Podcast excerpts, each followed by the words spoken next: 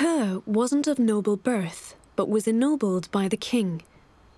Part of his new lifestyle was having a suitably grand mansion that everybody could see. Coeur picked a prestigious site to erect his mansion by building along 300 foot of the 4th century Gallo Roman wall that encircled the town of Bourges.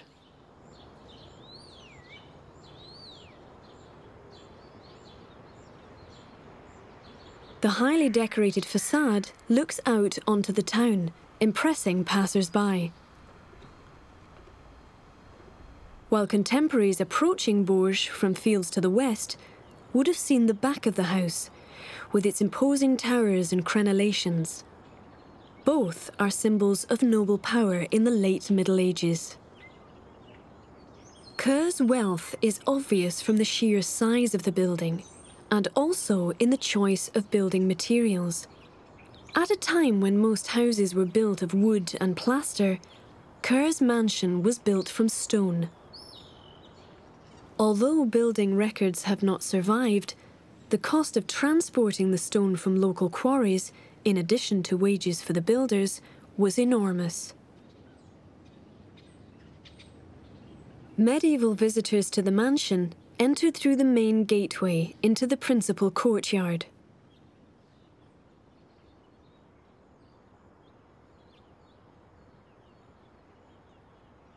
The many windows were another sign of wealth, as glass was expensive to produce. Most windows at the time were made from animal skins or had wooden shutters.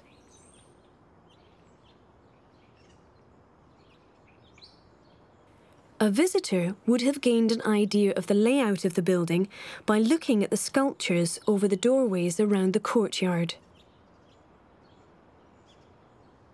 Directly across the courtyard, the entrance to the Great Hall is marked out by its wealth of decoration, both on the tower and on the door surround.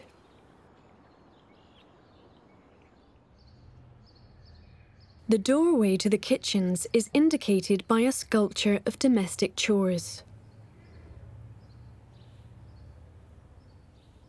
Over the chapel staircase are scenes showing preparations for religious services.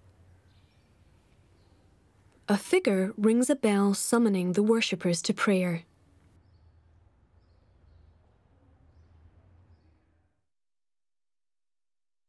The mansion is built over three stories and has extensive cellars underground. The ground floor is broadly divided into covered galleries, domestic areas, including kitchen and steam room, a great hall, and what were probably living quarters. The small octagonal towers house staircases to the upper floors. The first floor comprises the chapel over the gateway, flanked on either side by galleries. Directly above the Great Hall on the ground floor is an upper Great Hall.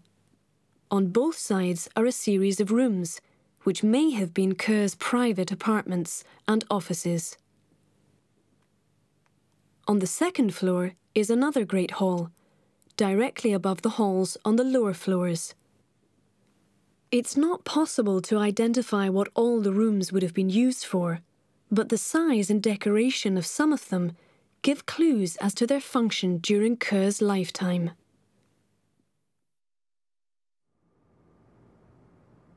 On the ground floor in the lower Great Hall, there are the remains of elaborate decoration on the walls, on the fireplace, and above the doorway. The small gallery would have been used by musicians entertaining guests in the hall below. There is a serving hatch between the Great Hall and the adjoining room. This suggests that food would have been brought up from the kitchens and kept here when Coeur was entertaining. Wine was brought up the stairs from the cellars. The food for entertaining was prepared in the main kitchen. This room is no longer accessible. Next door, in the small kitchen, the fire was used to heat the steam bath in the adjoining room. The steam bath is a sign of luxury and comfort. This room is located off the staircase leading to the first floor. On the first floor is the medieval garderobe or toilet. Nothing remains of the original decoration in the upper Great Hall, but its dimensions and size of the windows give an idea of its original magnificence.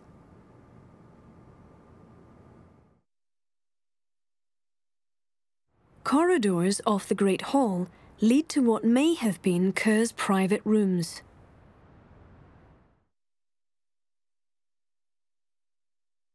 Included in this is the galley room.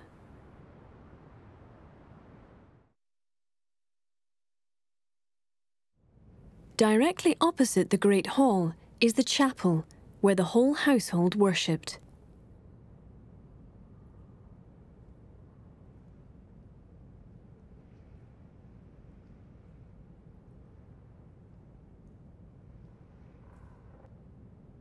On either side are little oratories where Coeur and his wife sat.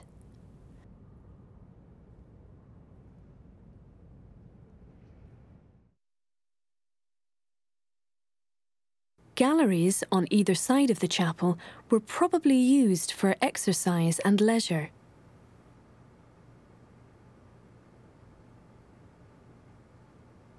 Unlike some of the other rooms, the south gallery was well heated by these large fireplaces.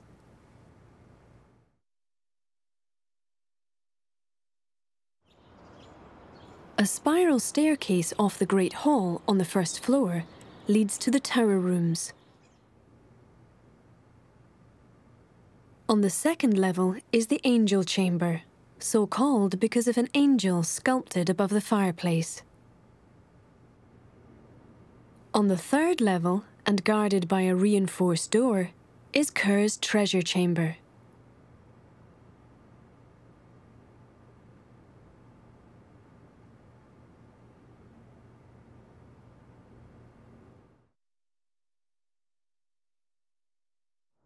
On the second floor of the building, under the roof, is another great hall, which may have been used as a reception room.